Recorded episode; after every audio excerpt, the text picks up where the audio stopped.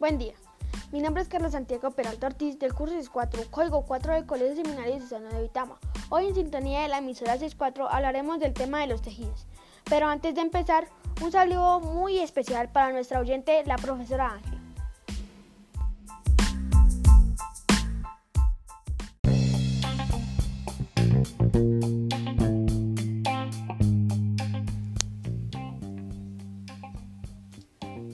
Primero, ¿qué son los tejidos?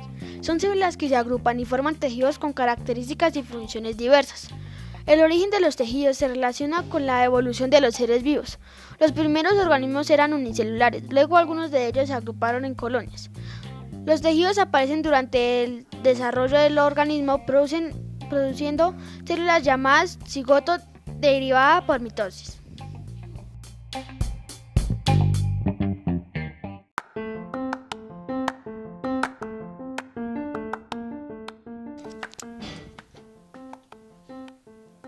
Segundo, el tejido epitelial o epitelios están conformados por células estrechamente unidas y ordenadas en capas planas.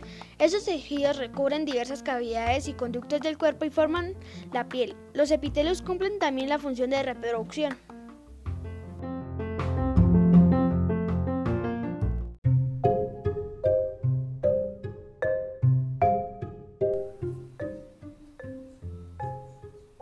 Tercero, el tejido óseo. Es el principal tejido de sostén y conformado del esqueleto, los huesos de los animales vertebrados. Además interviene en la regulación del calcio en el organismo y contiene células madre formadoras de las células sanguíneas. Las principales células de este tejido se denominan osteocitos. Tienen aspectos estrellados e intercambian constantemente nutrientes con la sangre. Existen dos variedades de tejido óseo Compacto esponjoso. El compacto está conformado por laminillas de capas formadas alrededor de unos tubos por donde pasan vasos sanguíneos y nervios. El esponjoso está constituido por una trama de láminas entrecruzadas que dejan numerosas cavidades rellenadas de, de módulo o sea roja. El tejido encargado de formar las células sanguíneas.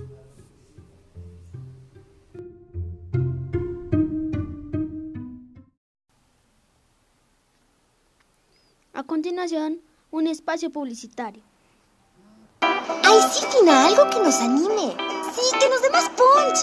Hola, nenas. ¡Un limón! ¿Qué hacen una naranja tan coqueta y una mandarina tan linda tan solitas? Ya llegó su punch. ¡Ay, limón! Tú sí sabes. Ahora sí que empieza la fiesta. Bonafide.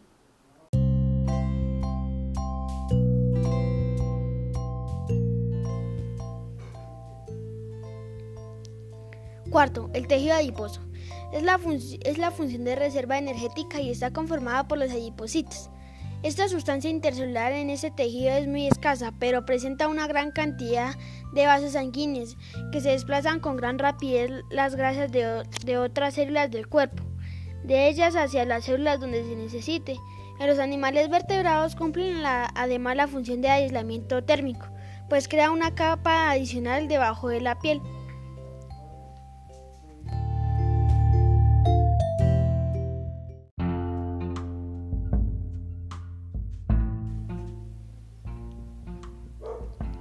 Quinto, el tejido muscular.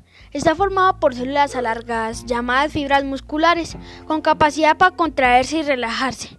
Hay células que aparecen y se llama actina y miocina. Las fibras musculares en algunos organismos están especializadas para soportar grandes travesías. Existen tres tipos de tejidos musculares. Está el tejido, el músculo liso, está formado por células alargadas y, y fusiformes, que poseen un solo núcleo en posición central. Su contracción son lentas e involuntarias y resisten a la fatiga. En los vertebrados, el tejido muscular liso tapiza las paredes de los órganos huecos del cuerpo, tales como el estómago, el intestino, el útero, la vejiga y los vasos sanguíneos. En algunos invertebrados, como el anelio y los moluscos, es el único músculo existente. El músculo estirado cardíaco se encuentra en el corazón. Esta célula posee un solo núcleo y su contracción es rápida e involuntaria. El músculo estirado esquelético está, está constituido por células cilíndricas alargadas y pueden tener varios núcleos. Su contracción es rápida, forman unidades llamadas socrómeros.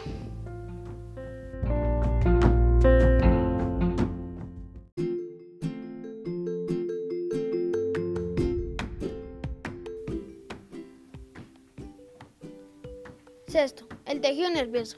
Está integrado por células denominadas neuronas y neuroglías. La función del tejido nervioso es recoger información de los órganos sensoriales y transmitir a través de los nervios para elaborar respuestas en los centros nerviosos. Las células del tejido nervioso son muy sensibles. Los organismos están compuestos por diferentes tejidos que cumplen funciones específicas y son afectados por situaciones tóxicas como los metales pesados. Las neuronas son los son las células encargadas de transmitir información mediante el impulso nervioso, consistidas por el cuerpo neuronal o soma, que están conformadas por las dendritas y el axón.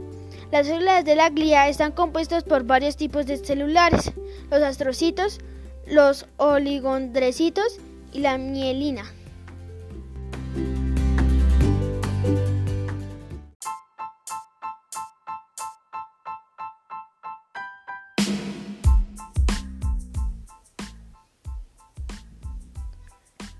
Esto es todo por hoy. Gracias por acompañarnos en este bello día y en nuestra sintonía. Próximamente estaremos conectados de nuevo. Chao.